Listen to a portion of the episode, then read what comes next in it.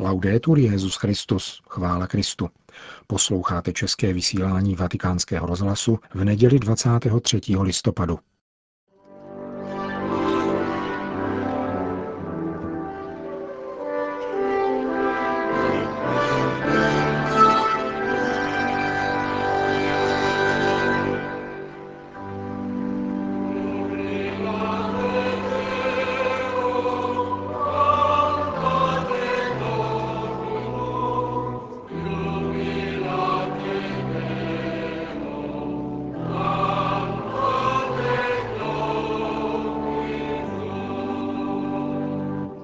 Dnešní slavnost Ježíše Krista krále byla spojena s kanonizací šesti nových svědců. Nástin jejich životů a homílí papeže Františka uslyšíte v dnešním pořadu. Hezký poslech.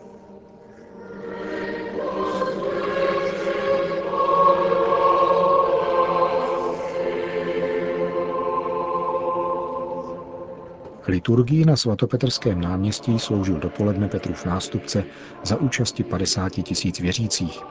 Ti přišli zejména ze severu a z jihu Itálie, odkud pocházejí čtyři noví svatí, a také z indické Keraly, odkud pocházejí dva zbývající.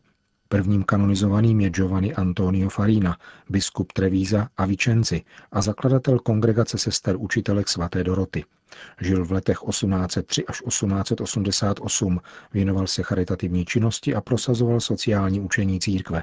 Vůči představitelům politické moci choval vyhraněně novozákonní postoj poslušnosti a úcty, což mu v době nástupu italského obrození a politického sjednocování Itálie vyneslo četné ústrky a obvinování za údajnou povolnost vůči předešlé rakousko-uherské vládě, pod níž do té doby spadala jeho diecéze. Účastnil se prvního vatikánského koncilu, kde patřil mezi iniciátory přijetí dogmatu o papežské neomilnosti ve věcech víry a mravů. Druhý kanonizovaný, Cyriak Eliáš Čavara od svaté rodiny, pochází z indické Keraly a žil rovněž v 19. století. Byl spoluzakladatelem mužské řeholní kongregace karmelitánů neposkvrněné Pany Marie a podílel se také na založení první domrodé ženské kongregace sester Pany Marie Matky Karmelu. Od roku 1861 působil jako generální vikář syromalabarského ritu, k němuž patřil. Třetím dnes kanonizovaným svědcem je františkán Ludvík z Kasorie, nedaleko Neapole. Žil v letech 1814 až 1885. Po hluboké mystické zkušenosti, kterou nazýval obmytím, se hodlivě věnoval péči o nejchudší a potřebné. Vykupoval africké děti z otroctví a staral se o jejich výchovu. Jedna z kongregací, kterou založil, františkánské sestry Alžbětínky, působí dnes na čtyřech kontinentech. Čtvrtý kanonizovaný pochází z jeho italské Kozenci a jejím Paulán Mikuláš z Longobardy, který žil v letech 1650 až 1709. Byl řeholním bratrem, vykonával různé manuální práce, ale působil také jako katecheta. Zvláštní péči věnoval nemocným a marginalizovaným.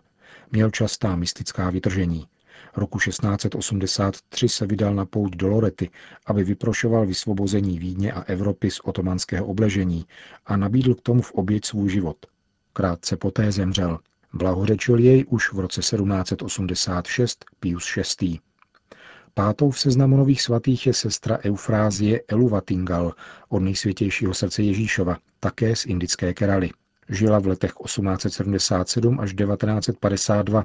Ve svých devíti letech se zaslíbila Bohu a v 19 letech vstoupila do kontemplativního kláštera Kongregace Matky Karmelu, založené výše jmenovaným svatým Cyriakem Eliášem Čavarou. V klášteře zastávala funkci novicmistrové a představené. Vyznačovala se mnoha mystickými zkušenostmi, které byly zaznamenány jejím spirituálem. Posledním dnes kanonizovaným svědcem je Amato Ronconi ze Saludeča nedaleko Rimini.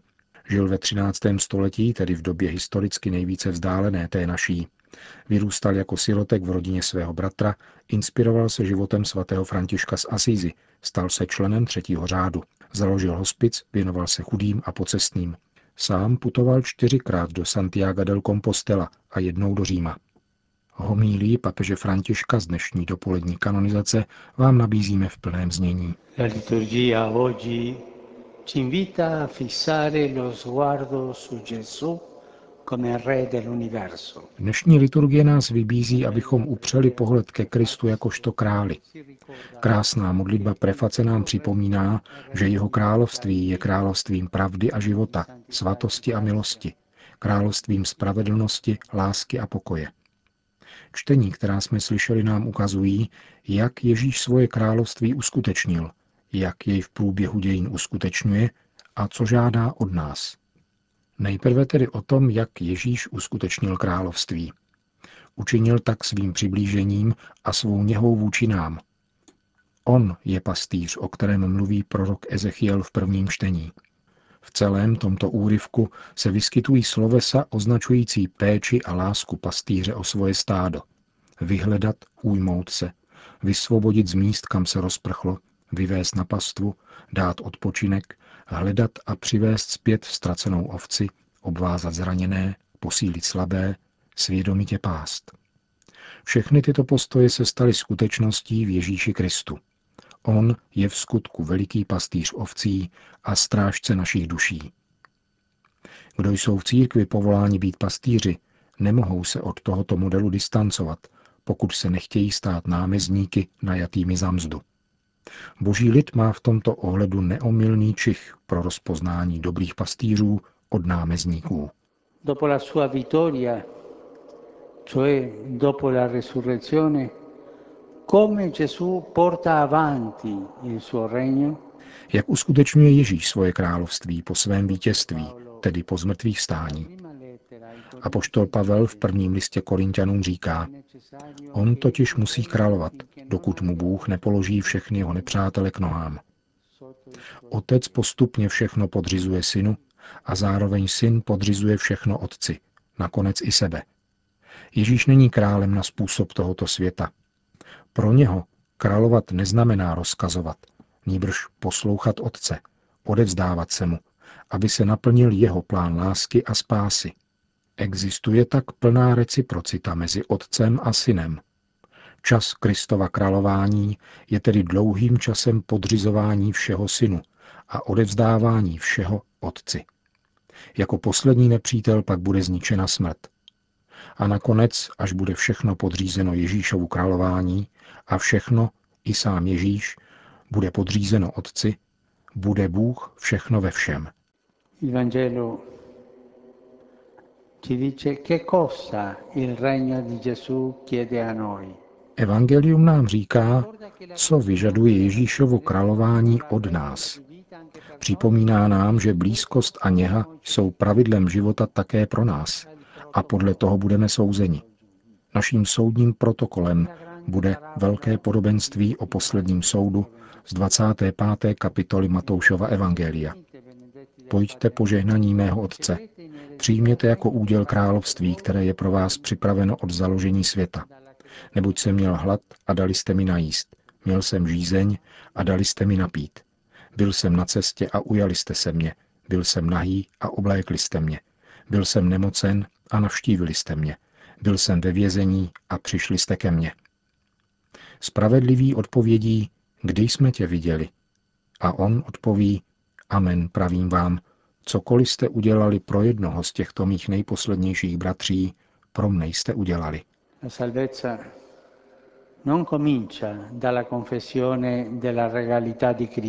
Spása nezačíná vyznáním Kristovy královské hodnosti, nýbrž napodobováním skutků milosedenství, jimiž on své království uskutečnil. Kdo je prokazuje, dokazuje, že přijal Ježíšovu královskou hodnost, protože ve svém srdci udělal místo boží lásce. Na sklonku života budeme souzeni podle lásky, podle blízkosti a něhy projevené bratřím. Na tom závisí, zda vstoupíme či nikoliv do Božího království, tedy naše zařazení na jednu či druhou stranu. Ježíš nám svým vítězstvím otevřel svoje království, ale závisí na každém z nás, zda vstoupíme. Počínaje tímto životem. Království začíná teď, když se konkrétně stáváme bližním bratrovi, který prosí o chléb, oděv, přijetí a solidaritu, o katechezi. A pokud budeme onoho bratra a sestru opravdu milovat, budeme podníceni dělit se s ním či s ní o to nejdražší, co máme, tedy Ježíše a jeho evangelium.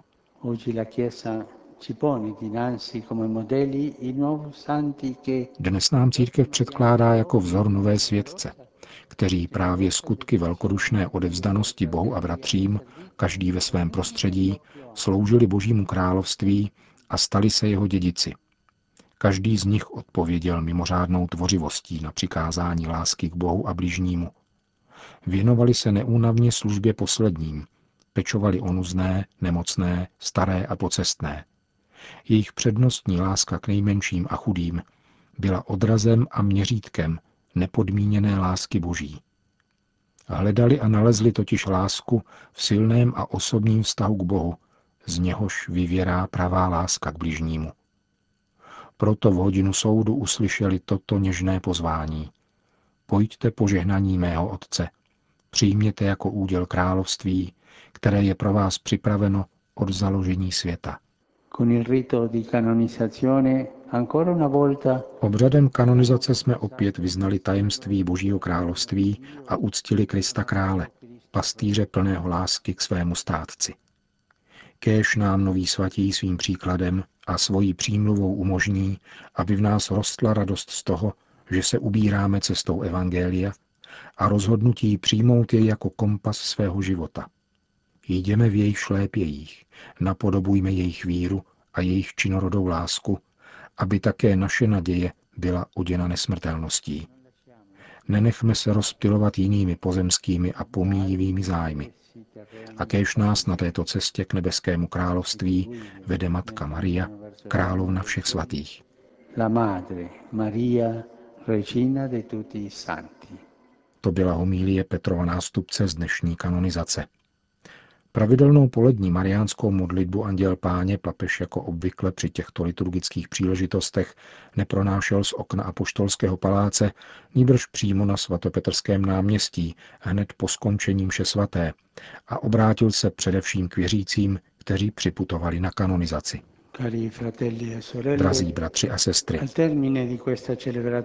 na závěr této bohoslužby bych rád pozdravil vás všechny, kteří jste přišli vzdát poctu novým svědcům, zvláště oficiální delegace Itálie a Indie.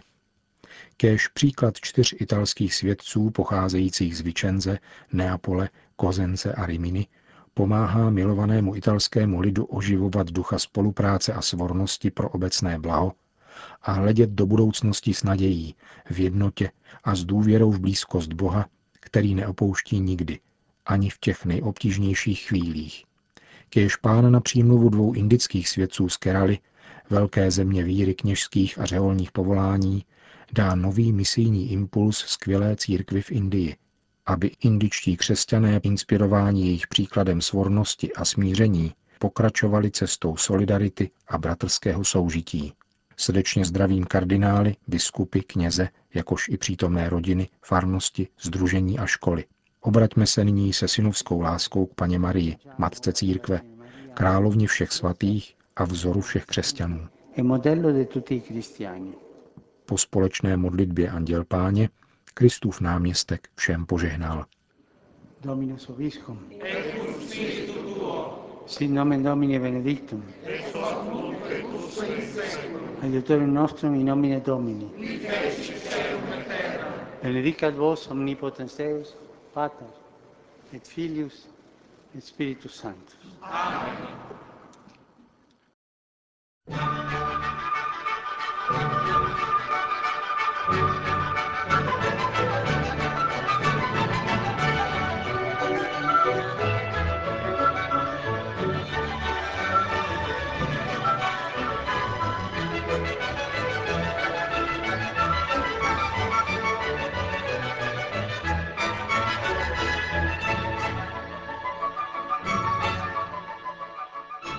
Končíme české vysílání vatikánského rozhlasu. Chvála Kristu. Laudetur Jezus Christus.